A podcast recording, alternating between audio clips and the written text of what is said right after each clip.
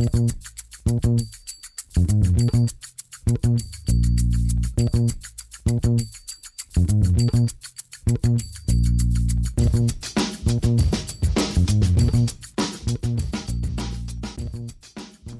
damit hallo und herzlich willkommen zu Football Rausch. Mein Name ist Tim Rausch und an meiner Seite ist wie immer der noch leicht verschlafene Rahman Ruprel. Hallo Rahman. Hallo Tim. Wie geht's, wie steht's? Bist du nicht ausgeschlafen? Ja, nee, ausgeschlafen bin ich auf keinen Fall. Das äh, Night Game ging gestern noch relativ lang. Ähm, war ja auch sogar kurz vor der Overtime. Gut, dass es keine Overtime gab. Aber ja, jetzt, äh, jetzt bin ich äh, auf jeden Fall aufnahmefähig. Dann lass uns doch direkt in das äh, Night Game reinstürzen. Die Chiefs gewinnen 35 zu 31 gegen die Las Vegas Raiders. Und die Raiders spielen gegen die Chiefs irgendwie immer richtig guten Football, oder? Definitiv. Also, das ist so ein Matchup, was den, was den Raiders offensichtlich liegt, was Derek Carr liegt. Derek Carr hat gestern eigentlich ein nahezu perfektes Spiel gespielt.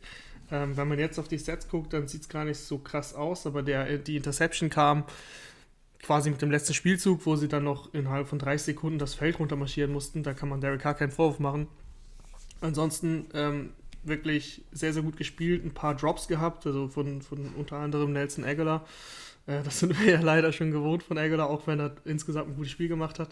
Aber da waren schon zwei kostbare Drops, ähm, vor allem bei Third Down, die den Raiders dann halt weitergeholfen hätten. Beide Drives endeten, glaube ich, in Punts dann. Deswegen, ähm, das war schon bitter, aber ansonsten, wie gesagt, Eric Carr richtig, richtig ruhig gespielt, fand ich. Also der wirkte nie hektisch oder so, auch immer in der Pocket, ähm, nee, nicht in der Pocket, sondern äh, Pre-Snap. Ganzen 40 Sekunden genommen, immer äh, sehr, sehr viel kommuniziert. Das war gestern ganz cool. Irgendwie unterschiedlich zu anderen Night Games. Man hat sehr, sehr viel gehört, was auf dem Platz passiert ist. Das liegt natürlich auch daran, dass es keine Zuschauer gibt in Las Vegas. Ähm, das war auch echt cool, dass sehr, sehr viele Ansagen gehört unter anderem wie Spielzüge genannt waren. Teilweise, haben, teilweise wurden, glaube ich, vier Basketballspieler genannt. Also es waren vier verschiedene Spielzüge und man hat schon gerätselt, okay, wo, was bedeutet das? Also es hat wirklich Spaß gemacht, die Übertragung zu verfolgen. Und ähm, im Endeffekt scheitert es dann an diesem einen, an einen Drive, wer den Drive am Ende mehr hatte. Das hat, du hast die ganze Zeit das Gefühl, beide Defenses können niemanden stoppen. Wer hat den letzten Drive? Und den letzten Drive hatte halt Patrick Mahomes eigentlich. Den letzten Drive hatte Patrick Mahomes und der ja, in Mahomes Fashion hat es dann wieder geregelt. Ich weiß nicht, bei ihm, ich habe bei ihm nie Bedenken, dass er es nicht hinbekommt. Also irgendwie, der, der wirkt so abgeklärt, so cool, obwohl er ja auch erst in seinem vierten Jahr, in seinem dritten Jahr als Starter ist, obwohl das natürlich jetzt auch schon eine gewisse Zeit, aber trotzdem, ich finde es immer wieder beeindruckend, wie, wie lässig der auch spielt. Also die Art und Weise, wie er, wie er Football spielt, die Art und Weise, wie diese Offensive aufgezogen ist, das sieht ja manchmal aus wie, wie eine Highschool-Offensive, also wie eine Offensive, die man irgendwie mit seinen Jungs im, im Garten spielen würde. Gerade fand ich zu Beginn sehr viele Trickspielzüge. Ähm, das fand ich schon echt cool anzusehen. Ja, definitiv. Also Andy Reid ist da ein Meister, das, das wissen wir alle. Ähm, also das, was, was ich, was mich eigentlich so begeistert an dieser Offense, ist vielmehr, dass, dass sie weiß, was sie kann und dass sie aber auch immer den Checkdown nimmt oder immer das, das kurze Play nimmt oder ein Laufspielzug nimmt, wenn das tiefe Play halt nicht da ist. Also man verbindet ja mit, den, mit Patrick Mahomes oder mit Tyreek Hill immer diese lange, lange Bombe, diesen langen Wurf. Aber den gab es gestern jetzt auch zum Beispiel nicht so häufig. Äh, Patrick Mahomes hat zum Beispiel weniger Yards per Attempt als Derek Carr gehabt gestern. Und, Was äh, eigentlich äh, nie der Fall ist. nee, aber wenn, wenn, wenn die Raiders halt viel mit zwei Safeties hinten spielen, ähm, und das tiefe Play wegnehmen. Und gestern zum Beispiel hat Michael Hardman kaum Snaps gespielt, weil er bis Samstag auf der Corona-Liste stand und auch Corona hatte, meines Wissens nach. Das heißt, der war einfach nicht so fit, der hat kaum trainiert. Der hat bis, bis sich Byron Pringle, glaube ich, verletzt hat, im, im letzten Viertel hat er keinen Snap gespielt in der Offense. Ähm, die haben halt diese tiefen Anspielstationen bis auf Hill eben auch gefehlt dann. Sammy Watkins war ja sowieso raus. Und da haben sie halt ihr, ihr anderes Spiel aufgezogen, was sie halt auch können. Patrick Mahomes muss nicht tief gehen. Patrick Mahomes kann eine Defense auch ähm, mit Kurz, Kurzballspiel äh, sezieren. Und das hat er auch gestern gemacht. Es gab einen Drive mit 93 Yards, 16 Plays, 8 Minuten. Ich glaube, direkt nach der Halbzeit war das. Äh, das ist halt einfach stark, ne? wenn du dann auch so Football spielen kannst. Du bist variabel. Und ähm, das ist dann neben diesem, neben diesem spektakulären Football auch einfach Winning Football. wie man so schön sagt. Es ist aber auch sehr stark, finde ich, was die Raiders diese Saison für Football spielen und besonders Derek Carr. Der hat viel Kritik von uns abbekommen, viel Kritik von den Medien generell abbekommen, weil er halt sehr, sehr konservativ ist. Aber ich habe immer das Gefühl, gegen die Chiefs, da ist es einfach ein ganz anderer Quarterback. Da, da geht er vertikal, da geht er tief, da nimmt er gewisse Risiken in Kauf, um im Spiel zu bleiben. Und Rahman, wenn man diesen Derek Carr bekommt, den man gegen die Chiefs bekommt, dann sind die Raiders für dich doch wahrscheinlich ein klarer Playoff-Kandidat, oder? Muss man so sagen, tatsächlich. Also, wenn man den die Derek Carr sieht, den man gestern gesehen hat, auf jeden Fall. Das war ein Derek Carr auf Elite-Niveau sogar. Das sieht man selten. Ich, ich werde einfach mit den Raiders allgemein nicht warm. Also, gestern haben sie wirklich richtig, richtig gut gespielt. Aber auch mit, äh, mit Gruden werde ich nicht so warm, was, was sein Decision-Making angeht, während des Spiels ich finde, dass Gruden wirklich einen guten Gameplan erstellt, dass diese Offense, diese West Coast Offense sehr, sehr gut aufgebaut ist, dass sie genau auf Derek Carrs Stärken hinspielt. Aber wenn es dann im Spiel ähm, Entscheidungen zu treffen gilt, und das gab es gestern einmal, dann ist Gruden viel zu konservativ. Ähm, also bei vierten und eins an der Goal-Line, also vierter und Goal an der Eins, ähm, da dann das Field Goal zu kicken, ich meine, dann haben sie eine Strafe bekommen, irgendwie, was war das? 15 Yards auf jeden Fall, sodass das Field Goal halt, dann, dann, dann müssen sie es kicken. Aber sie hätten es doch bei 4. und 1 gekickt. Und bei 3. und 1 an der Goal-Line machen sie eine Fade. Also eine Fade-Route, das haben wir ja schon häufiger hier besprochen, dass das nicht so der cleverste Spielzug ist. Also wenn du sogar weißt, dass du nicht dafür gehst, sind dann die Spielzüge bei, bei dritter, dritter und Goal eine Fade auf Bryce Edwards, Rookie, glaube ich. Ähm, ne, Brian Edwards, so ist es. Und dann kriegst du das Field Goal gegen die, gegen die Chiefs. Also wir wissen alle, dass, dass du gegen die Chiefs mit Field Goals nicht gewinnst. Und siehe da, was fehlt den Raiders? Genau einmal der Touchdown statt dem Field Goal. Vier Punkte. Ja, aber trotzdem generell fand ich ein sehr, sehr spannendes Spiel. Vielleicht sehen wir das ja auch nochmal in den Playoffs wieder. Machen wir weiter mit den Green Bay Packers, die in die Verlängerung mussten, in die Overtime mussten gegen die Indianapolis Colts und da 34 zu 31 unterlagen. Ich fand, ähm, die Packers sind selbst schuld. Die Packers sind selbst schuld. Die Packers haben schon mit 14 Punkten, glaube ich, geführt gehabt und haben dann dem dritten Viertel einfach und eigentlich auch fast das gesamte vierte Viertel eingestellt, äh, Football zu spielen. Was mir jetzt noch in Erinnerung geblieben ist, eine der Szenen des Spiels für mich, auch wenn es dann im Endeffekt trotzdem für die Overtime gereicht hat. Das Playcalling bei vier, dritten und eins, nee, vierten und eins, also vierter und eins, sie sind in Field Range, sie sind mit drei Punkten zurück. Ich verstehe aber, dass du dafür gehst, weil das war eine lange Field Range.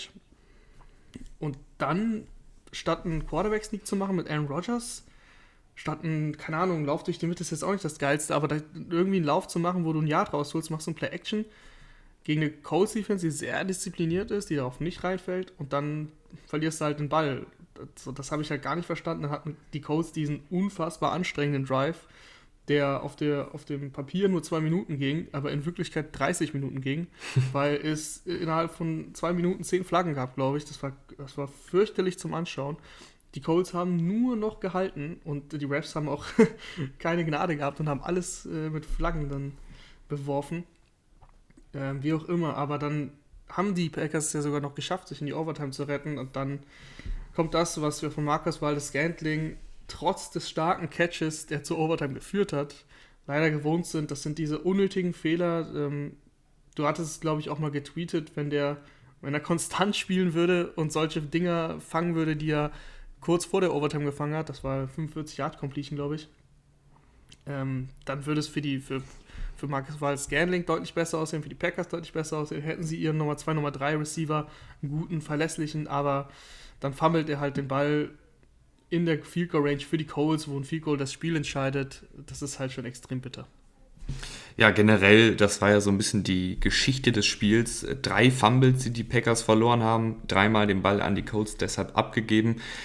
Und dann punkten auch selbst die Colts, obwohl ich da auch einfach nicht wirklich warm werde mit der Offensive. Mir hat gefallen, dass Michael Pittman jetzt wieder mehr involviert war. Ist da jemand, der mal ein bisschen Explosivität äh, in die Offensive bringt? Naheem Heinz leider auch irgendwie wieder abgetaucht, nachdem er in den letzten Wochen echt gute Auftritte hatte. Auch ein Jonathan Taylor, ja, er hat ungefähr 100, knapp 100 Yards äh, insgesamt gesammelt. aber auch der, da, da, da wirkt es einfach nicht explosiv. Und jetzt, Rahman, frage ich mal dich jetzt mal, abgesehen von der Bilanz und abgesehen von dem Spiel gestern, wirst du so richtig warm mit den Colts? Ich irgendwie nicht. Nee, ich werde auch nicht warm mit den Colts. Ähm, ich werde auch hier mit dem, also ich verstehe es ehrlich gesagt auch nicht, weil Frank Reich, dieser Name, ist, ich weiß nicht, ob ich Frankreich sage oder Frank Reich, Frank, nee, Frank Reich ist es, glaube ich. Ähm, ich verstehe tatsächlich auch da teilweise das Personell nicht, weil du hast es gerade sehr, sehr gut angesprochen mit Heinz. Der hat sehr wenig Snaps gesehen dafür, dass er in den letzten Wochen echt gut gespielt hat. Jonathan Taylor hat diverse Third Downs gespielt und dann auch ähm, da Bälle gefangen, teilweise, wo ich mir gedacht habe, wozu hast du denn Heinz? Also, dass Heinz jetzt nicht der First Down äh, Running Back ist, okay, kann ich, kann ich mit leben. Aber dass, dass Heinz dann bei Third Down auch nicht drauf ist, das verstehe ich nicht, weil du hast es gesehen dann bei Fourth Down, dass er den Ball da fängt, äh, kurz vor der Overtime. Ich meine, es hat im Endeffekt trotzdem nicht gereicht. Sie sind in die Overtime gegangen, aber sie hatten eigentlich das First Down und hätten dann nur noch äh, die Zeit runterlaufen müssen, noch ein First Down erreichen müssen. Aber du hast ja gesehen, was er kann. Er kann das Land laufen, Outside. Das kann halt ein Jonathan Taylor eigentlich nicht. Und ich verstehe halt nicht, wieso du dich selber dann so beschränkst, dass du Jonathan Taylor bei diversen Passing Downs drauf hast. Ähm, das, da da, da werde ich halt mit Frank Reich irgendwie nicht warm, warum er das macht. Und teilweise, ich verstehe dieses Backfield einfach nicht. Taylor hatte gestern mal ein, äh, sein, es war nicht sein Breakout-Game, er hatte schon Woche zwei gegen die Vikings ein Breakout-Game, aber sonst, er ist ja richtig abgetaucht in den letzten Wochen. Das war jetzt mal Workhouse, äh, Workhorse, was er gemacht hat, 22 Carries für 90 Yards. Ist okay, das ist jetzt auch nicht, das ist jetzt auch nicht stark, weil es sind vier Yards im Average. Ähm, ansonsten diese Colts Offense, Philip Rivers. Philip Rivers ist okay, also mehr kann ich dazu eigentlich gar nicht sagen, weil Philip Rivers nimmt dir aber auch eine Facette weg, die, die extrem bitter ist. Sowas wie den Quarterback-Sneak, den macht er ja nicht. Da sagt er ja, das mache ich nicht. Da, da kommt ja dann Brissett zum Beispiel rein für einen Quarterback-Sneak. Die Packers, äh, es tut mir leid, waren, waren leider nicht schlau genug, das dann äh, zu verstehen. Das war auch einmal bei Fourth Down. Und dies, aber das, das, es gibt Teams, es gibt Defenses, die das dann verstehen, wenn Brissett reinkommt, dass es dann Quarterback bei Fourth and Inches gibt und dann irgendwann verlierst du es halt. Und mit Rivers könntest du das einstreuen, ohne dass jemand damit rechnet, weil Rivers ja gar keine Quarterback-Sneaks macht. Aber wenn er sich verweigert und irgendwann Brissett reinkommt und jemand Tape geguckt hat, dann weiß er, okay, bei Vierter und äh, kurz ist ein Quarterback-Sneak nicht unwahrscheinlich und du dann gestoppt wirst wegen sowas, dann, dann, dann schießt du dir ja selber irgendwie ein bisschen ins Bein. Also die Colts haben eine richtig gute Defense, die haben eine gute Offense, die aber, glaube ich, gegen eine gegnerische gute Defense äh, Probleme bekommt.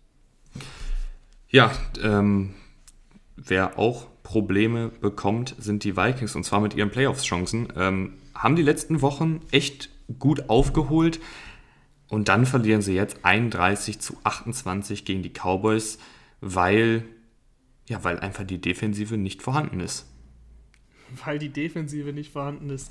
Es ist so, das war so ein typisches Spiel. Also Vikings vor Spiel Favorit mit einem Touchdown-Vorsprung, also laut Wettanbietern. Ähm, und alles spricht für die Vikings, aber du denkst das ist viel zu einfach. Äh, jetzt kommt genau das Game, wo die Cowboys auf einmal Football spielen. Andy Dalton zwar einen Pick geworfen, aber ansonsten relativ solide gespielt. Ich fand Ezekiel Elliott sah sehr explosiv aus. Tony Pollard hatte einen starken Touchdown-Run. Also das wirkte alles deutlich explosiver. Murray Cooper wurde dann irgendwann auch besser eingebunden, nachdem es am Anfang nicht so lief. Also die Cowboys sind ganz gut marschiert und, äh, im, im, die, und haben Delvin Cook äh, relativ gut aus dem Spiel genommen. Also das hört sich an, wenn man guckt, 27 Carries, 115 Yards. Aber Delvin Cook hatte schon das gesamte Spiel über, wenn du das Spiel gesehen hast, Schwierigkeiten so reinzukommen. Da hatte er mal ein bisschen längeren Run, aber insgesamt ähm, sah, das, sah das nicht so flüssig aus im Run-Game. Im Passing-Game hat er 5 Catches für 45 Yards. Aber ich meine, diese ganze Offense funktioniert halt über Delvin Cook. Und der hatte auch einen kostbaren Fumble, muss man auch sagen. Also, das war, glaube ich, kurz vor der, kurz vor der Halbzeit, genau. Kurz vor der Halbzeit. Dann haben sie auch drei Punkte abgegeben. Das war aber auch ein dicker, dicker Hit. Das war ein starker Hit. Äh, ich weiß gerade leider nicht, ob es von Woods war. Ich bin mir nicht sicher. Aber es war ein starker Hit. Es war von ähm, Donovan Wilson, Wilson der, der tatsächlich beide Fumbles forciert hat. Ja, das war wirklich äh, ein richtig, richtig starker Hit. Und das kostet im Endeffekt das Spiel, wenn wir ehrlich sind, weil es war ein Six-Point-Turnaround. Du kriegst keine drei Punkte, weil du warst in Field Goal Range. Du kassierst drei Punkte. Es ist ein Drei-Punkt-Spiel am Ende. Also so ein bisschen hat es das Spiel entschieden. Aber es war echt deutlich attraktiver, das Spiel, als ich gedacht hätte. Es ging ja hin und her und die Cowboys haben sogar dann noch, am Ende waren sie 28, 24 zurück und haben den Touchdown-Drive hingelegt, Andy Dalton Hut ab. Und da kamen dann die Vikings nicht mehr hinterher.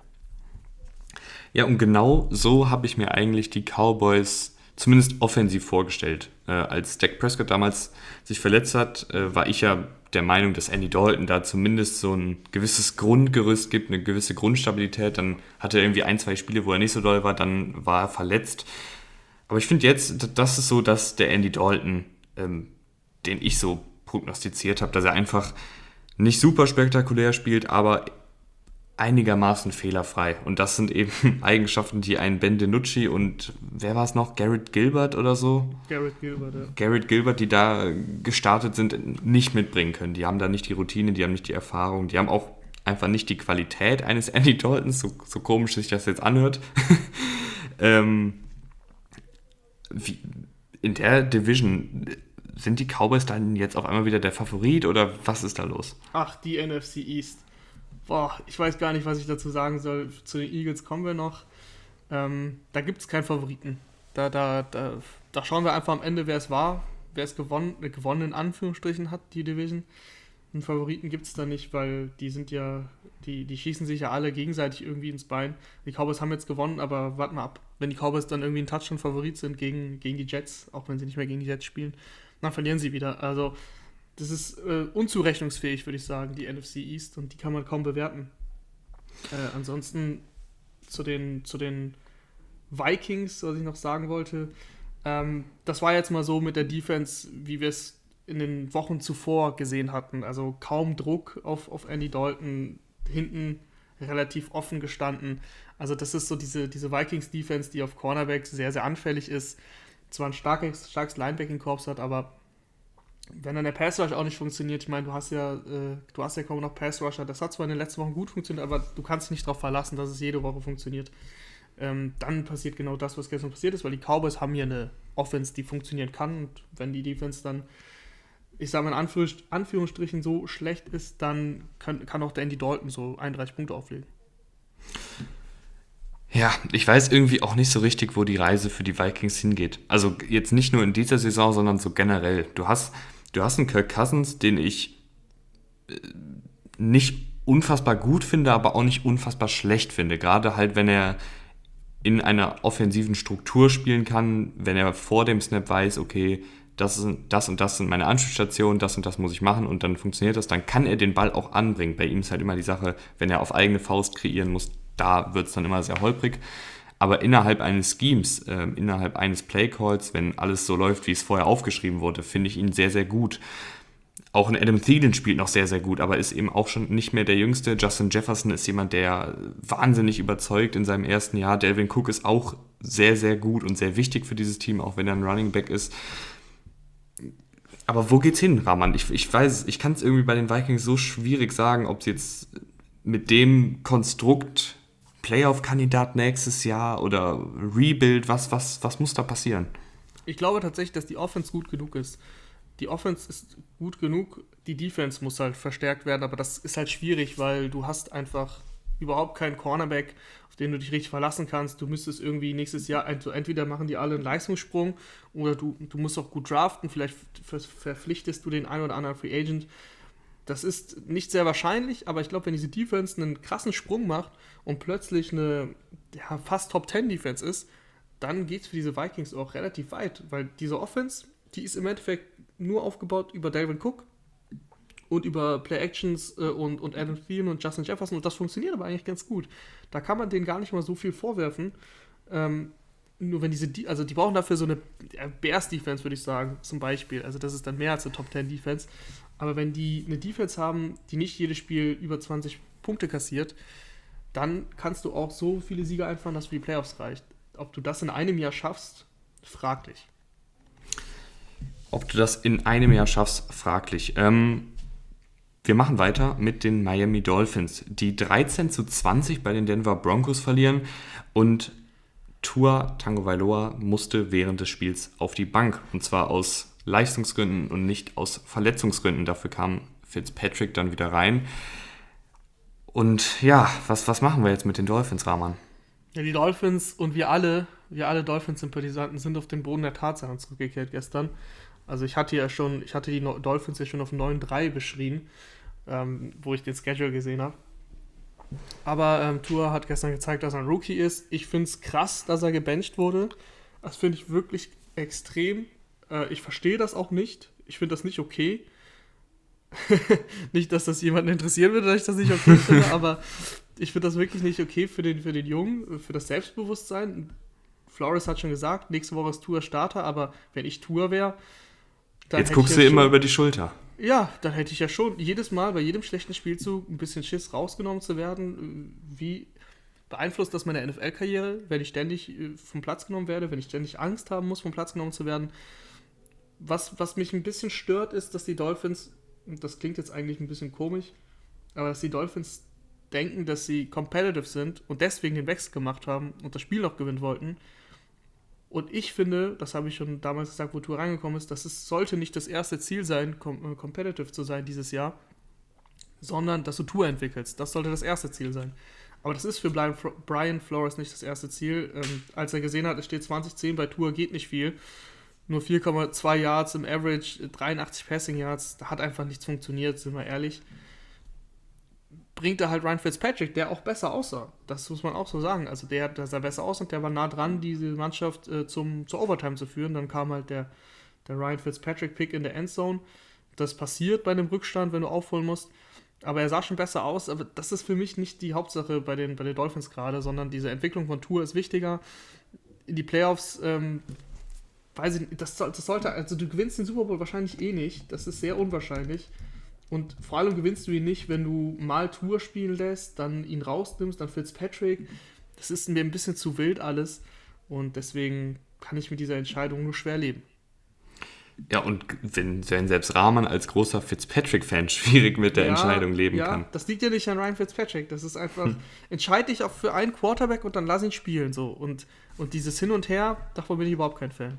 Nee, bin ich auch nicht. Also gerade wenn man dann zum Beispiel auch auf die Bears guckt, nee, ich mag das auch nicht, dieses, dieses Hin und Her. Das, das bringt unnötig Unruhe rein. Aber ich meine, er hat immerhin gesagt, dass das Tour nächste Woche starten wird. Wenn er natürlich jetzt anfängt, unter der Woche zu sagen, er hält es sich noch offen, dann müssen wir, glaube ich, nochmal äh, drüber reden.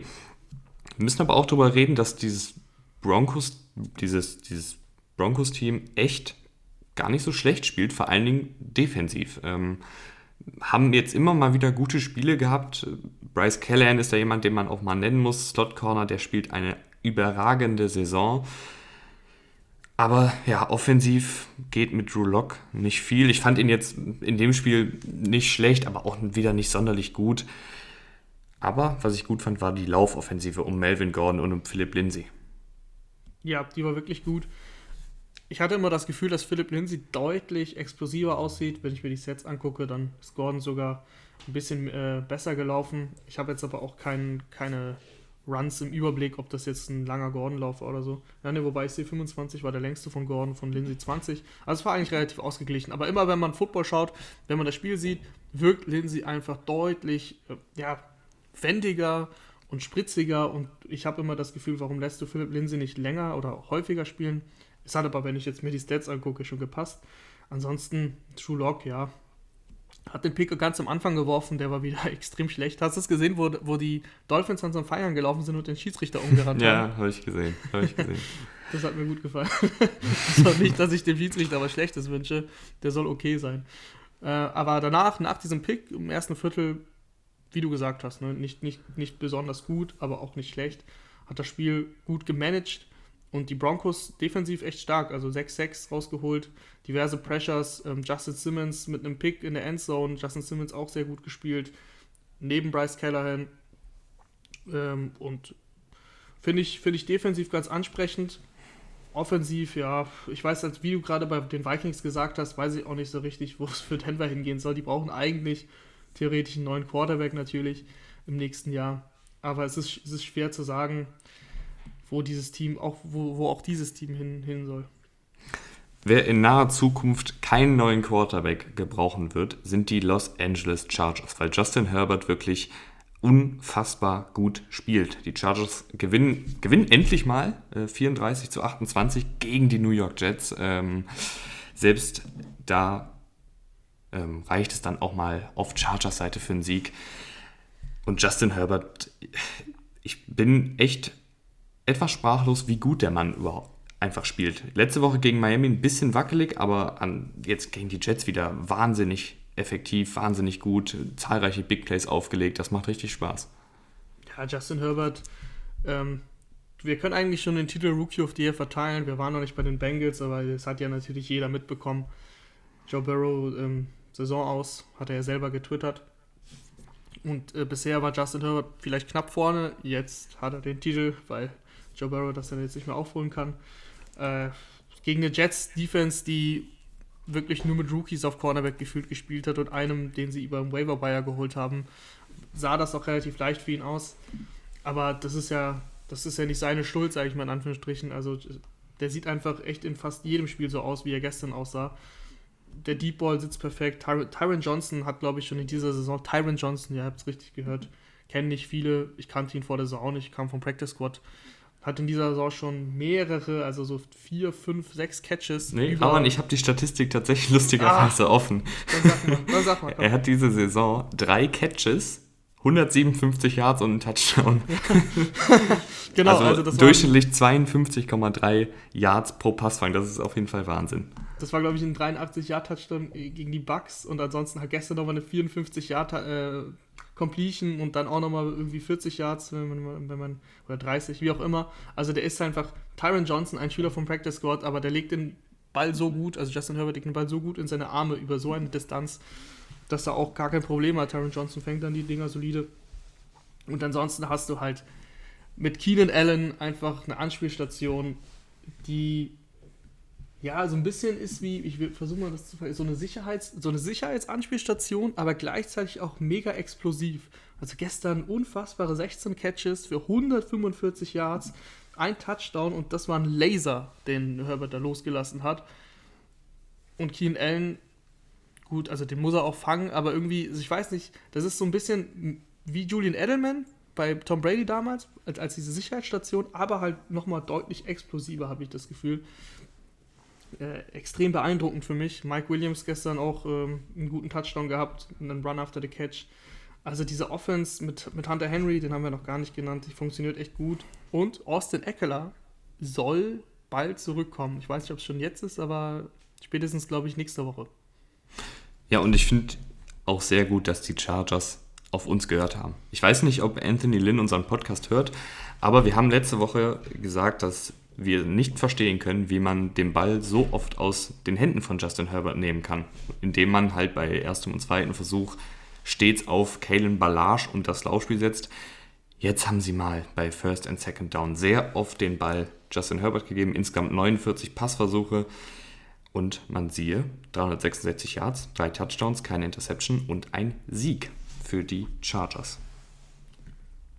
Ja, ja, aber trotzdem haben sie es fast im letzten Viertel verspielt. Ja, das gehört aber dazu. Das sind ja die Chargers. das, brauch, das brauchen die einfach. Brauchen den Adrenalin-Kick.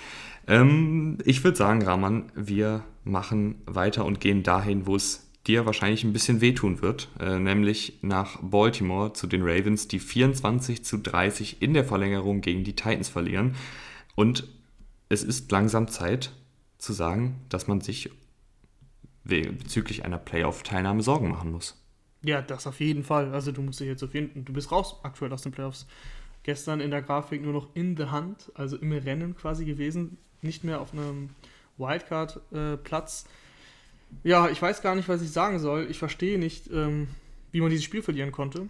Du hast äh, bis in Rückstand geraten im ersten Viertel, hast es aber dann ganz gut gedreht im zweiten und dritten.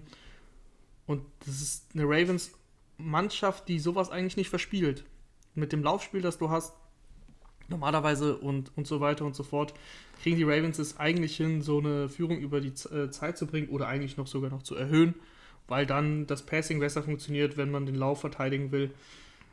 Aber die Ravens haben im vierten Viertel nicht mehr viel geschafft und haben dann elf Punkte in Folge kassiert und lagen auf einmal zurück. Dann hat Lamar Jackson die Ravens noch in die, in die Verlängerung zumindest geführt.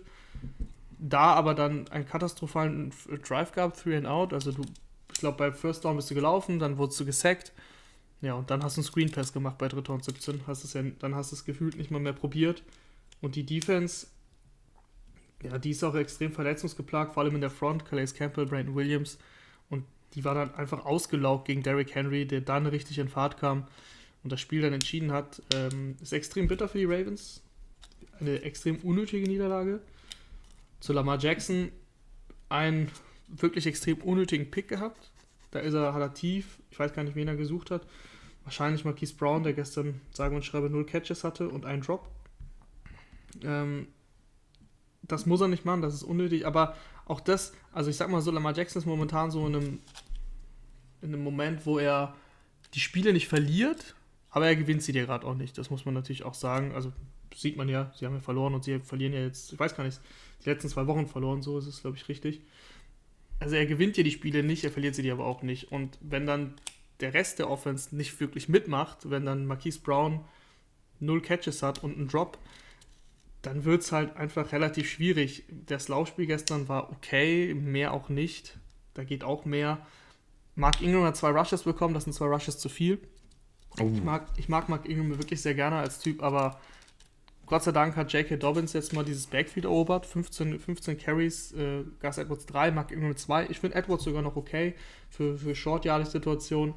Mark Ingram, es tut mir wirklich leid, aber der, der funktioniert einfach gar nicht mehr und den, den darfst du eigentlich auch gar nicht mehr einsetzen.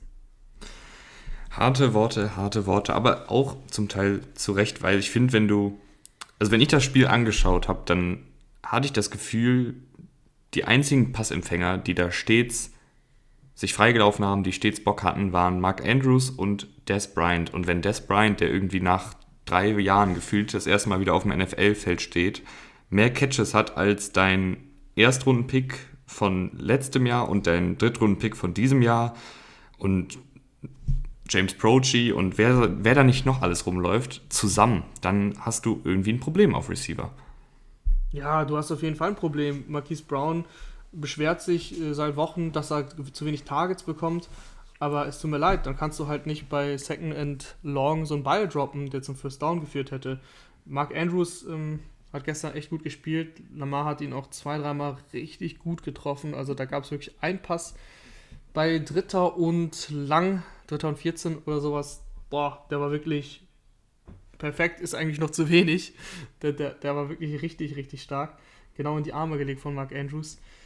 Aber ansonsten es ist halt einfach schwierig, ne? Wie du gesagt hast, wenn, wenn deine Receiver wenn du Mark Andrews hast, den kann man relativ leicht in Anführungsstrichen zustellen in der Mitte des Feldes, kannst du immer viel, für viel Verkehr sorgen.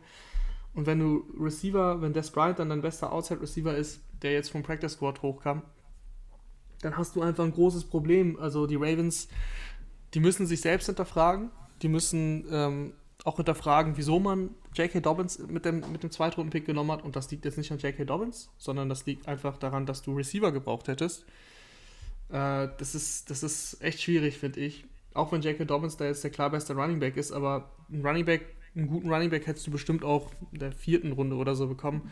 Es gab diese, diese Klasse, Receiver-Klasse, äh, und da hast du dich halt nicht wirklich dran bedient. Das äh, finde ich dann, fand ich damals schon fragwürdig. Es wird immer fragwürdiger, weil du siehst einfach, dass es den Ravens im Passspiel komplett fehlt an, an Waffen. Mhm. Mhm, mhm. Ja, ich fand es damals eigentlich nicht so fragwürdig, weil ich halt damit gerechnet habe, dass ein Marquise Brown den nächsten Schritt macht, dass ein Miles Boykin vielleicht mal in Erscheinung tritt, dass ein Devin Duvernay vielleicht einschlägt, aber all das ist halt irgendwie nicht eingetroffen und deswegen habe ich es damals gedacht, okay, die haben so ein stabiles Team, das ist ein Luxuspick, ein J.K. Dobbins verbessert dich natürlich, aber natürlich jetzt im Nachhinein würde man sagen, okay, ein Receiver wäre da vielleicht doch besser gewesen äh, oder wäre auf jeden Fall besser gewesen. Ich würde sagen, wir gehen mal nochmal auf die andere Seite des Balles, nämlich zu den Tennessee Titans die, finde ich, ein sehr gutes Spiel offensiv abgeliefert haben. Eine Situation fand ich sehr, sehr cool bei dem Fake-Punt. Da hat sich Logan Woodside, der Backup-Quarterback, aufs Feld geschlichen und dann den Snap bekommen und den ähm, Gunner angeworfen, also den Spieler, der außen steht. Sehr, sehr frech, aber hat geklappt. Und ich muss sagen, AJ Brown, ich feiere den Typen. Also die Art, gibt es einen Receiver, der noch physischer läuft als AJ Brown? Ja, also man, also schwierig. Run after the catch, würde ich sagen, ist AJ Brown schon mit der beste Receiver. DK Metcalf ist natürlich sehr physisch, aber AJ Brown bringt da irgendwie eine andere Athletik mit. Ähm, das, war, das war ein richtig krasser Touchdown.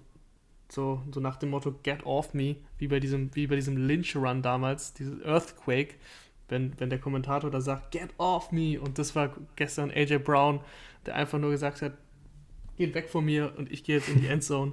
Äh, und da, egal was passiert. Und der wäre ja noch gefühlt zehn Jahre weitergelaufen. Der ist, glaube ich, nicht hingefallen oder so. Irgendwann haben sie halt abgepfiffen, weil er in der Endzone stand.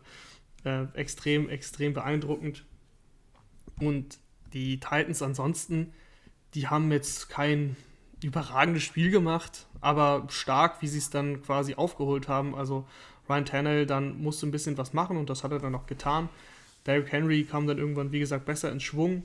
So, weil das Spiel halt sich weiterentwickelt hat und länger wurde, kam auch Derrick Henry besser in Schwung.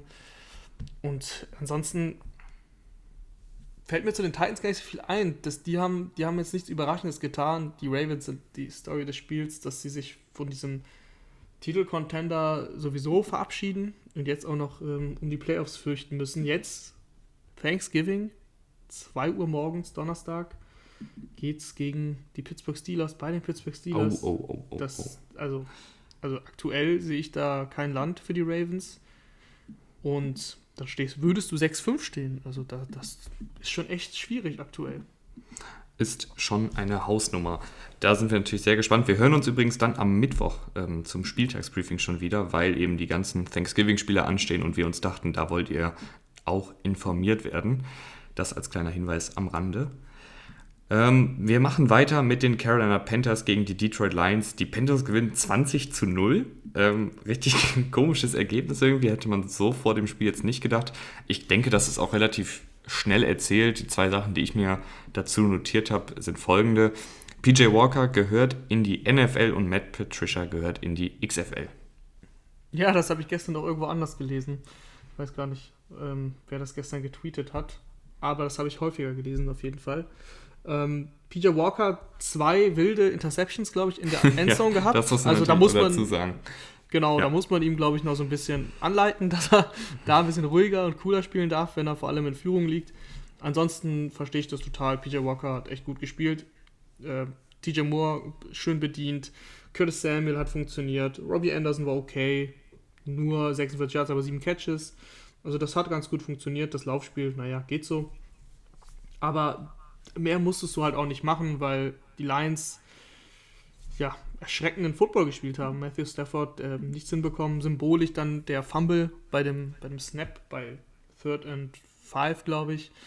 Wenn du da so einen Ball fummelst, weil der, weil der Center den Ball ja, snappt und eigentlich nur auf dem Boden lang zu dir rollt, statt ihn richtig zu snappen mit der Shotgun, dann ist das ja, symbolisch für dein Spiel. Golliday fehlt sowieso seit Wochen mit seiner Hüftverletzung. Der fehlt dir einfach als, als richtig starker Receiver. Die Rolle kann Marvin Jones in dem Sinne nicht ausfüllen.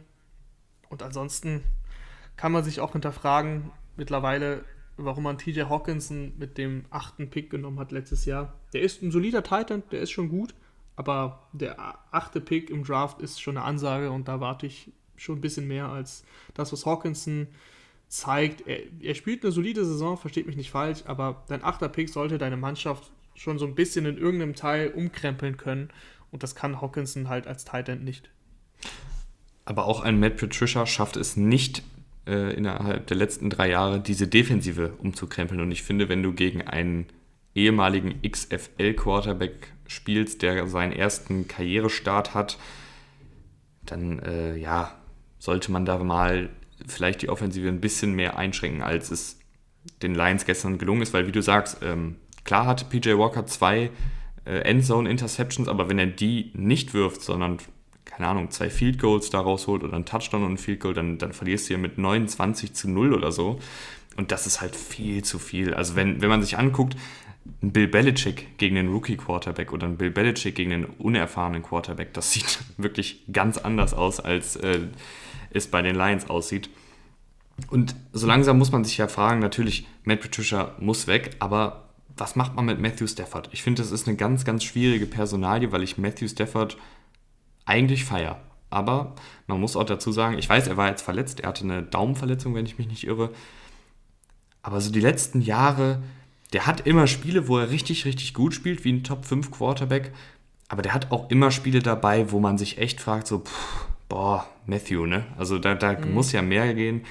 Da, diese, diese Konstanz für einen wirklichen Franchise-Quarterback, um den du dein Team jetzt für die nächsten fünf Jahre weiterhin aufbauen willst, die fehlt mir da an der einen oder anderen Stelle.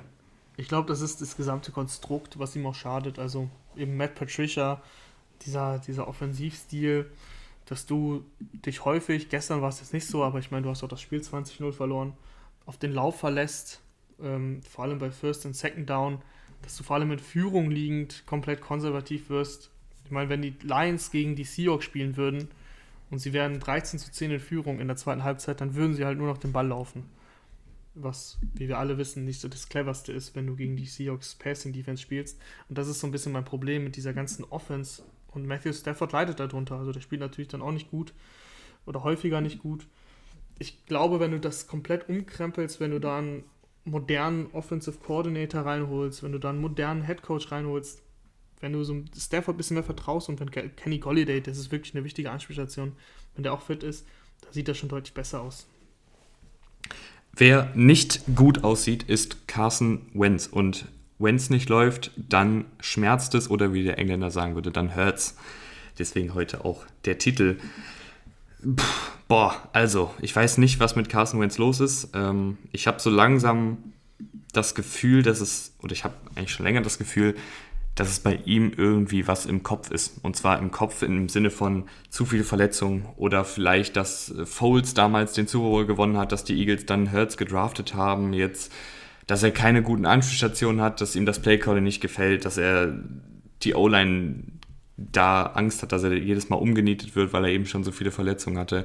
Oder dass er auch einfach nicht sich selbst vertraut. Ich habe so langsam das Gefühl, der, der Mann ist irgendwie footballtechnisch innerlich zerbrochen.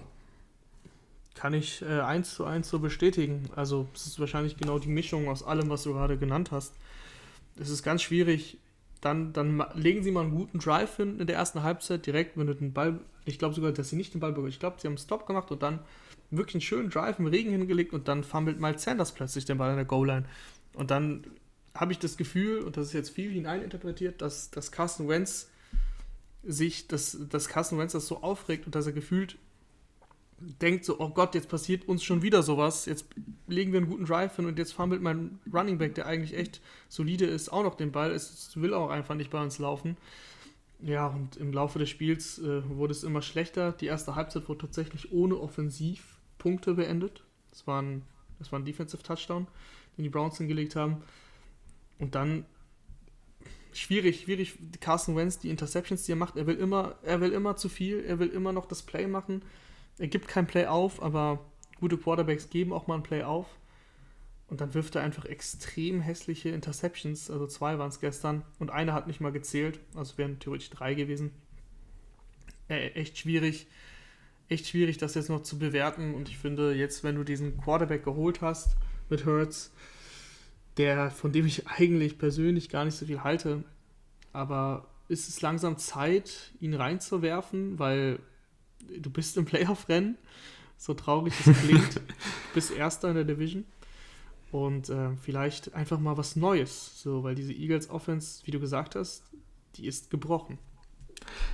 Aber das hat ja auch irgendwie was, ich weiß nicht, das hat ja auch, das ist ja auch eine politische Entscheidung, wenn du jetzt dein, eine teampolitische Entscheidung, wenn du jetzt deinen Franchise Quarterback in Anführungsstrichen, dem du. So hast du ihn bezahlt ja, dem du, genau, dem du letztes Jahr diesen Vier-Jahres-Deal über, ich glaube, 120 Millionen US-Dollar ähm, gegeben hast, den jetzt einfach auf die Bank setzt. Also das, das, du kannst den jetzt ja nicht die nächsten zwei Jahre auf die Bank setzen irgendwie. Ich weiß, ich, ich, ich weiß selber nicht die Lösung. Ähm, es liegt natürlich auch daran, dass, dass die Eagles kaum Receiver haben, obwohl da auch einige zurückkommen, aber auch ein Travis Fulgham. Gestern sieben Targets, nur ein Catch für acht Yards. Ich habe das Gefühl, der ist mittlerweile so, wie wenn man mal Öl in die Pfanne gießt. Das zischt kurz, aber dann ist es auch relativ schnell wieder weg. Ähm, der hatte ein paar gute Spiele, aber jetzt die letzten Wochen echt wieder abgemeldet. Seitdem du den in dein Team gepackt hast, Ja, das, ist, das nehme ich auch auf meine Kappe. Das ist auch okay. Ähm, seitdem läuft es dann nicht mehr. Und ich fand für Wenz, das war auch so symbolisch, den Safety, den er genommen hat. Da kriegt er den Ball und gerade in solchen Situationen muss beim Quarterback die innerliche Uhr angehen. Und zwar, die darf nicht länger als zwei oder drei gehen. Da zählt er eins, zwei, drei und entweder muss der Ball dann, dann beim Receiver sein oder der muss ihn halt schnell wegwerfen, weil ansonsten schlägt er die Defensive Line ein und das ist eben passiert. Er hat den Ball da gefühlt drei, vier, fünf Sekunden gehalten in der eigenen Endzone. Das ist so unfassbar riskant und es hat dann auch in einem Safety resultiert. Also das sind dann einfach auch die Entscheidungen bei Wentz, wo ich mir echt an den Kopf fasse. Und das sind auch Sachen, die er früher nicht gemacht hat. Und dann kommen wir wieder zur Anfangsfrage, was läuft schief bei ihm? Und ist es Zeit für Hertz? Ich weiß es nicht, Raman. Ich habe keine Ahnung. Es ist wirklich schwer, schwer zu, zu sagen und hier auch zu urteilen. Aber es tut einfach weh, wenn man dieser Eagles Offense, dieser Eagles Mannschaft einfach zuguckt. Auf der anderen Seite stehen die Browns, die auch nicht so, so gut gespielt haben. Aber bei denen, bei denen reicht es halt. Das ist genau das Ding, was ich mal am Anfang der Saison gesagt habe. Gegen schlechte Mannschaften sehen die, also die sahen gestern nicht gut aus, aber sie gewinnen die Spiele. Das muss man ihnen lassen. Nick Chubb gestern wieder 114 Rushing Yards, einen richtig langen 54 Jahre gehabt. Ansonsten über Kareem Hunt hat das Laufspiel nicht funktioniert. 13 Carries für 11 Yards.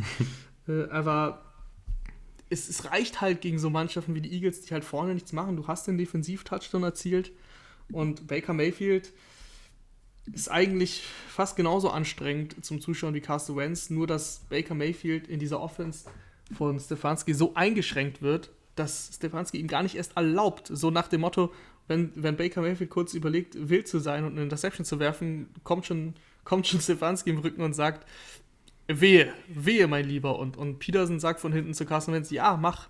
So, ne, so habe ich ein bisschen das Gefühl. Und Mayfield leistet sich eben so wenig Fehler, hatte gestern einen Fumble, aber ansonsten verliert er selten den Ball, deswegen, weil sie halt nur die Bälle zum Running Back geben und wenn sie Pässe werfen, dann sind das kontrollierte Pässe. Ja, schwierig, die Browns auch jetzt zu bewerten mit 7-3. Für mich ist das kein gutes Team, auch wenn sie 7-3 stehen, haben die meisten Siege gegen eben schlechtere Gegner eingefahren. Und ähm, für die wird es wahrscheinlich sogar für die Wildcard reichen. Das kommt dann ganz drauf an, wie Baltimore sich auch schlägt, die ja direktes Duell, glaube ich, noch am letzten Spieltag sogar haben, wenn ich mich oh, nicht täusche. Oh, oh, oh, oh, das, das wird heiß. Das wird heiß. Ähm, so oder so, die Browns für mich aber kein, keine, keine Mannschaft, die in den Playoffs irgendwie, irgendwie Land sehen wird. Außer ich bin gegen die Eagles, aber das kann ja nicht passieren. Zwei Mannschaften, die auch wahrscheinlich nicht viel mit den Playoffs am Hut haben werden, sind die Houston Texans und die New England Patriots. Die Texans gewinnen 27 zu 20.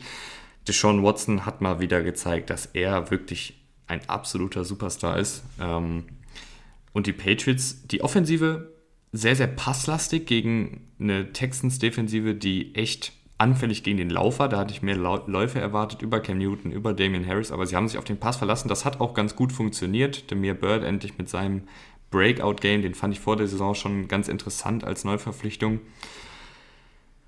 Aber die, die, die Story des Games war eigentlich ähm, Deshaun Watson und die Defensive der Patriots, die es überhaupt nicht hinbekommen hat, Druck auf Watson zu kreieren. Ich meine 0-6 äh, für, eine, für eine Bill Belichick-Defensive ist natürlich wahnsinnig schlecht. Rahman liegt es daran, dass auch einfach die ganzen zahlreichen Ausfälle, ich weiß, die Patriots schemen ihre Coverage, beziehungsweise bauen ihr, ihre Defensive über die Coverage auf und schemen den Druck. Aber wenn dir dann Leute fehlen, wie ein Calvin Neu, wie ein Jamie Collins, wie ein Dante Hightower, die eben auf der Linebacker-Position auch mal auf Quarterback-Jagd gehen können, sind dann irgendwann da auch die Ausfälle zu groß, um diesen Druck zu schemen? Gute Frage, schwierige Frage. Gestern, finde ich, lag es auch daran, dass Sean Watson sich einfach in der Pocket auch sehr, sehr gut bewegt hat. Teilweise gab es schon Pressure, so ist es nicht, aber er ist dann einfach, das ist dann Deshaun Watson, wie eine Ballerina in der Pocket, bewegt er sich da raus äh, und bringt dann seine Bälle an. Klar macht das einen Unterschied, wenn deine, wenn deine Top-Spieler alle rausgehen und nicht spielen. Du kannst, du kannst ja auch jetzt ähm, nicht mit, mit zweitklassigen Spielern, das sind keine zweitklassigen Spieler, so will ich das nicht sagen, aber du kannst ja mit denen dann auch keinen Druck kreieren, nur weil du ein gutes Scheme hast. Und so ist irgendwann das Talent dann nicht mehr gut genug, auch wenn das Scheme stimmt ist halt, ist halt schwierig für Bill Belichick mit dem Spielermaterial dann. Vor allem, vor allem eben in der Front. Du hast Chase Winovich, glaube ich, als deinen besten Pass-Rusher. Und Chase Winovich, sind wir uns einig, ist ein solider Spieler, aber wenn es dein bester Pass-Rusher ist, dann ist dann ist dein Pass-Rush einfach nicht so gut. Und gegen Laramie Tunzel war der halt auch sehr abgemeldet. ja, Laramie Tunzel natürlich einer der besten Tackles der Liga. der weiß dann, was er da tut. Es ist, es ist schwierig, die Patriots, wo geht da der Weg hin? Stehen jetzt auch 4-6, sah jetzt ein, zwei Wochen gut aus. Auch, auch das, ich glaube, langsam werden sie halt, das hat Bill Belichick ja schon, Bill Belichick ja schon selber mhm. gesagt, so ein bisschen zum Opfer von den ganzen Titelläufen, die sie hatten mit, mit Tom Brady und diesen ganzen Playoff-Runs. Dass jetzt der Cap Space vor der Saison nicht gestimmt hat, dann mit den Opt-outs schon, aber eigentlich hat er nicht gestimmt und dafür, so hoch wie der Cap Space war, war das so gut war das Team nicht. Und wenn die dann auch noch alle aussteigen, ich glaube, die Patriots, wenn nächstes Jahr alle zurückkommen, werden defensiv natürlich deutlich stärker. Die Frage ist, wer steht dann an der Center? Ist es Cam Newton? Sehr, sehr viele Fragezeichen einfach bei den, bei den Patriots. Ja, und ungefähr genauso viele Fragezeichen bei den Texans, aber da ist immerhin klar, dass Deshaun Watson die Zukunft des Teams ist. Wir machen weiter mit den Jacksonville Jaguars, die 3 zu 27 bei den Pittsburgh Steelers unterliegen. Ist schnell abgehakt. Ist schnell abgehakt. Jake Luton vier Interceptions geworfen. Die Steelers ähm, ja, waren defensiv wieder richtig, richtig aktiv. Minka Fitzpatrick hat seinen Pick gefangen. Ich weiß gar nicht, ist, wenn bei vier Interceptions ich glaube, er hat sogar, sogar zwei. Ja, sogar zwei. Sogar zwei. Aber Terrell Edmonds hatte für mich den Pick des Spiels. Das war, glaube ich, ein One-Hander. Das, das sah schon sehr cool aus. Ansonsten die Steelers, ja, Stiefel runtergespielt. Die lassen da auch nichts anbrennen. Das sah am Anfang ein bisschen wackelig aus, lagen nach, nach dem ersten Quarter auch zurück. Aber dass, dass dann die Steelers da irgendwann ihre Punkte machen, das war zu erwarten. Das haben sie getan. Dass die Jacksonville Jaguars Probleme haben würden, das war zu erwarten sie hatten die Probleme und dann, dass es dann nur drei Punkte sind und vier Interceptions, das tut schon ein bisschen weh, aber die, die Jacksonville Jaguars sollten versuchen, dass, dass die Jets irgendwie ein Spiel gewinnen und dass sie dann irgendwie Trevor Lawrence bekommen können. Ja, und ich glaube, das, das war es dann auch zu dem Spiel. Äh, Chase Claypool wieder ein gutes Spiel. Mehr muss man dazu. Äh, Deontay, Deontay Johnson ist immer mehr, wird immer mehr zum Nummer 1 Receiver dieser Mannschaft. 12 Receptions. Jawohl. Ich glaube tatsächlich, da, da, können wir jetzt dann doch noch mal kurz drüber reden. Ja, gerne. Ich glaube tatsächlich, dass die Steelers mit dem Talent, was sie auf Receiver haben und mit, mit der Fähigkeit, Receiver auszubilden und zu draften, Juju Smith-Schuster ziehen lassen können in der Offseason. Bin ich auch von überzeugt. Juju hatte, wenn wir ehrlich sind, jetzt will ich nichts Falsches sagen, war das echt nur diese eine Saison oder hat er zwei, er hatte zwei starke ja, Saisons? Seine Rookie-Saison war, war gut, seine zweite Saison war sehr, sehr genau, gut. Genau, das war seine die, dritte war ja. schlecht und ja. da war aber auch viel Verletzung und jetzt sind wir in der vierten. Genau, so dann habe ich Also okay. da hatte er die gute Rookie-Saison und die starke Saison mit Antonio Brown an seiner Seite. Aber danach ist schwierig und jetzt hast du halt mit Deontay Johnson einen Receiver, der je, der eigentlich jegliche Route laufen kann, der in jeder Situation sich freiläuft, der dann auch so einen Catch macht, wie kurz vor dem zweiten Touchdown, wo er den Ball erst gar nicht fängt, aber dann noch die Awareness hat und nach dem Ball greift und sich sogar noch bis zur Goal-Line streckt. Hat nicht zum Touchdown gereicht, aber er, wenn er so einen Ball fängt, das, das sind für mich alles so Indizien dafür. Das ist ein Nummer 1 Receiver, 16 Targets, 12 gefangen, über 100 Yards. Du hast mit Claypool diese Outside-Waffe, äh, genau das, was du dir wünschst, diesen, diesen Touchdown, das ist genau das, was die Steelers brauchen, dass du jemanden im Außen lang schicken kannst und der sich halt behauptet in dieser, in dieser Situation. Und ansonsten hast du es gut gesagt. Also, so wie die Steelers Wide Receiver draften, Juju wird Free Agent, Juju will sein Geld. Das wird er hat er bekommen. auch verdient. Das hat er auch verdient, das wird er auch bekommen. Aber ob er es bei den Steelers bekommt, das wage ich aktuell auch zu bezweifeln. Wer sein Geld schon bekommen hat, ist Taysom Hill und zwar um jetzt endlich auch mal Quarterback zu spielen. Ähm, die Saints gewinnen 24 zu 9 gegen die Falcons.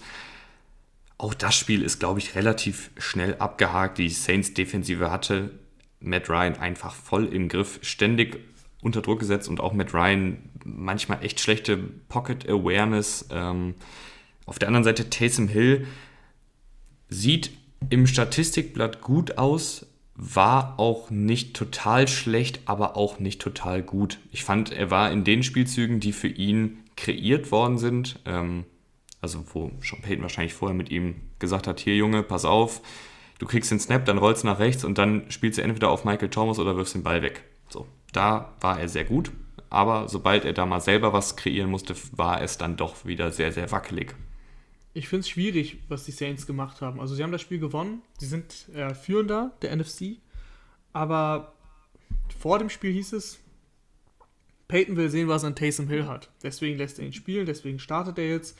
Sie haben ihm das Geld gegeben, Ähm, und sie wollen einfach sehen, ist das jetzt der zukünftige Quarterback? Weil Drew Brees ist vielleicht nächstes Jahr schon weg, da müssen sie ja eine Lösung haben. Und was haben sie gemacht? Sie haben Taysom Hill nicht wie Taysom Hill spielen lassen, sondern eben, wie du gesagt hast, das Spiel extrem vereinfacht für ihn. Häufig nur äh, hatte er nur Reads, die über ein, eine Hälfte gingen. Ähm, Rollouts, Play-Action, aber sie haben nicht das Taysom Hill-Spiel gemacht. Das haben sie, er hat erst ein bisschen häufiger dann mit so Quarterback-Powers gelaufen, wo sie die Uhr runtergelaufen sind, aber nicht in der ersten Halbzeit. Da gab es keinen einzigen designten Run für Taysom Hill. Das hätte ich nie erwartet. Er hat viel mehr geworfen, als ich gedacht hätte. Und äh, insgesamt sah das halt auch wackelig aus. Dieser, dieser Ball, der auf Sanders, der geht natürlich in die Statistik ein mit, lass mich gucken, 44 Yards Completion. Aber das war ein ganz, ganz schlimmer Wurf. Also extrem unterworfen und dann hat er Glück, dass Sanders das gut macht und gut antizipiert und den Ball hat. Ansonsten, ich verstehe nicht, wieso Peyton nicht eine Offense jetzt, die hatten jetzt eine Woche Zeit, das ist jetzt nicht die Welt, aber du kannst zumindest einen Gameplan erstellen dafür, dass du extrem viele Read-Options spielst, dass du. Ja, und er hatte, er hat ja auch ein ganzes äh, Kapitel im Playbook mit diesen Spielzügen für Taysom Ja, Hill. ist jetzt nicht so, dass es von, von ungefähr kommt, also das ist jetzt nicht komplett plötzlich gewesen. Und warum du da nicht häufiger eben Taysom Hill so einsetzt, wie du Taysom Hill einsetzen kannst und daraus, darauf aufbauend, auch mal ein bisschen, ja, testest, wie funktioniert Taysom Hill, wenn ich ihm jetzt eine, jetzt nicht den einfachsten Spielzug designe, Einfach nur, um zu gucken, ob es klappt, weil das ist ja das, was du gesagt hast, was du sehen möchtest. Ähm, und gegen diese Falcons-Mannschaft hättest du theoretisch echt was ausprobieren können, die defensiv ja auch nicht die beste ist. Deswegen ein bisschen unverständlich für mich. Sie haben das Spiel gewonnen. Taysom Hill wird noch nächstes Spiel dann starten. Aber ist das ist das, das Zukunftsmodell? Das ist noch, äh, ja, to be, to be determined. Determined, so, das war das Wort, ja. Und jetzt kommen wir, glaube ich, zum, ja, zum, zum Scheißpart des Podcasts. Ähm, und zwar zu dem Part, wo wir über Joe Burrow und die Verletzung reden müssen. Cincinnati Bengals verlieren 9 zu 20 gegen das Washington Football Team. Und äh, haben zu dem Haupt Zeitpunkt 9-7 geführt. Ja, und die Hauptstory ist eben Joe Burrow. Äh, ich weiß gar nicht genau, was er hat. Bänderriss ist es, glaube ich. Ist es nicht ACL? Oder Kreuz, Kreuzbandriss. Ich, ich glaube, es ist Kreuzbandriss. Eine üble, eine üble Verletzung, die für ihn das Saison ausbedeutet. Und ich bin echt traurig, weil die Bengals stehen jetzt 2, 7 und 1 oder irgendwie sowas. Aber ich habe mir die Bengals-Spiele gerne angeguckt, weil ich äh, Joe Burrow gerne zugeschaut habe beim Football gucken, weil er diese Offensive echt belebt hat. Man hat es gesehen, als Finlay da reingekommen ist, da ging gar nichts mehr. Man hat es gerade gesagt, nach der Auswechslung sozusagen wurde kein einziger Punkt mehr erzielt. Und ich hoffe einfach, dass die Bengals ihm nächstes Jahr da eine Offensive Line hinstellt, die nicht aus fünf Drehtüren besteht, weil das war echt schlimm gestern. Und es war, ist auch schon die ganze Saison schlimm eigentlich. Das war schlimm und wenn du dann die Offense spielst mit dem den meisten Pässen, also die passlastigste Offense, äh, das sind die Bengals in der ganzen Liga. Und wenn du so spielst, dann, naja, früher oder später, so hart es ist, schlägt es dann mal ein. Und dass es dann so bitter einschlägt, das tut extrem weh. Mir geht es genauso wie dir. Ich habe den Bengals gern zugeguckt und jetzt, wer Ryan Finley gestern ein bisschen beobachtet hat, der weiß es auch schon seit letztem Jahr, aber der weiß es jetzt nochmal. Bengals, ähm, ja, das, da, da, gibt es keinen Grund mehr, die, es gibt keinen Grund, die Bengals zu schauen. Also so leid es mir tut für die Fans der Bengals, für, für Joe Burrow, für alle Beteiligten bei den Bengals, aber das macht keinen Spaß. Also jetzt noch den Bengals zuzuschauen, bei dem starken Receiving Corps, das sie haben, das nicht eingesetzt werden kann, weil Finlay ja, extrem anstrengend ist, sagen wir es mal so. 4-6, äh, auch Finlay hat 4-6 eingesteckt in anderthalb Vierteln. Ähm, das, ist schon, das ist schon extrem hart. Und es ist ein bisschen, was, was ist denn mit Washington los? In Washington und die, die Knie- oder schweren Verletzungen? Also das war Alex Smith, Joe Burrow, jetzt ähm, komme ich gerade nicht auf den Quarterback der, des Footballteams, der jetzt Nummer 1 war vor Alex Smith, sagt mir Griffin nee, oder Kyle Allen? Kyle Allen. ja, ich dachte, weil ich glaube, äh, Ryan Griffin hatte sich damals auch verletzt. Ja, ja, okay. Ich meinte aber Kyle Allen, der ist, also der ist in kürzester Zeit, da verletzen sie sich alle extrem hart. Ähm, es ist wirklich, es ist wirklich bitter. Es ist wirklich bitter und ansonsten kann man zu dem Spiel gar nicht mehr viel sagen. dass die Verletzung hat das Spiel entschieden. Die, die, die, die Washington Football-Teamer, die haben einfach dann ihren Stiefel runtergespielt, haben nichts zugelassen, haben defensiv zugemacht und Alex Smith, so, so ein Spiel gewinnt er dann auch. Ja, ja, ich kann auch äh, dem nicht mehr viel hinzufügen. Ich glaube, dass Washington da eigentlich was ganz Gutes ähm, aufbaut. Ich mag da viele, viele Einzelspieler bei, bei Washington. Jetzt muss es halt nur noch mal ein bisschen besser klicken alles, äh, aber an Terry McLaurin gefällt mir nach wie vor sehr, sehr, sehr gut. Anthony Gibson finde ich auch einen super explosiven Running Back. Aber ich weiß nicht, ich, ich muss eigentlich die ganze Zeit über Joe Burrow reden. Ähm, der ist der Franchise Quarterback für die nächsten 15 Jahre und ich hoffe einfach, dass es nicht so eine Situation wird wie bei einem Andrew Luck, dass er Jahr für Jahr hinter einer katastrophalen Offensive Line steht, Jahr für Jahr Hits einstecken muss und dann die Karriere verletzungsbedingt früh beenden muss. Das, das wäre wirklich das, der Albtraum, glaube ich, für jeden NFL-Fan und für jeden Bengals-Fan. Absolut, absolut. Und bei den Bengals habe ich immer die Sorge, dass genau das passiert. Ähm, von der Franchise, von der Führung bin ich jetzt auch nicht so der größte Fan. Sie sind jetzt auch nicht dafür bekannt, dass sie, dass sie gute Teams äh, regelmäßig bilden. Also wir hatten ja ähm, ironischerweise letzte Folge die Frage, ob die Bengals in die Offensive Line oder Defensive Line ähm, kommenden Draft und in der Free Agency investieren sollen. Ich glaube, das ist keine Frage mehr. Also bitte, bitte, bitte holt da fünf Offensive Liner, die ihren Allerwertesten blocken. Ab, abblocken. Nee, ich, ist ja auch egal. Ihr wisst, was ich meine. So, jetzt ist die Stimmung auch am Ende, deswegen ist der Podcast jetzt auch am Ende. das Thema hast du dir bis zum Schluss äh, aufgehoben, damit ich jetzt mit einem schlechten Gefühl aus dem Podcast gehe. Ja, und ich gehe jetzt mit ähm, schlechtem Gefühl in die Vorlesung. Das liegt aber auch nicht unbedingt am Podcast. Alles klar, ja. Dann, wir, äh, wir hören uns am Mittwoch. Mittwoch. Am ja. Mittwoch hören wir uns dann wieder. Bis dann. Tschüss. Ciao, ciao.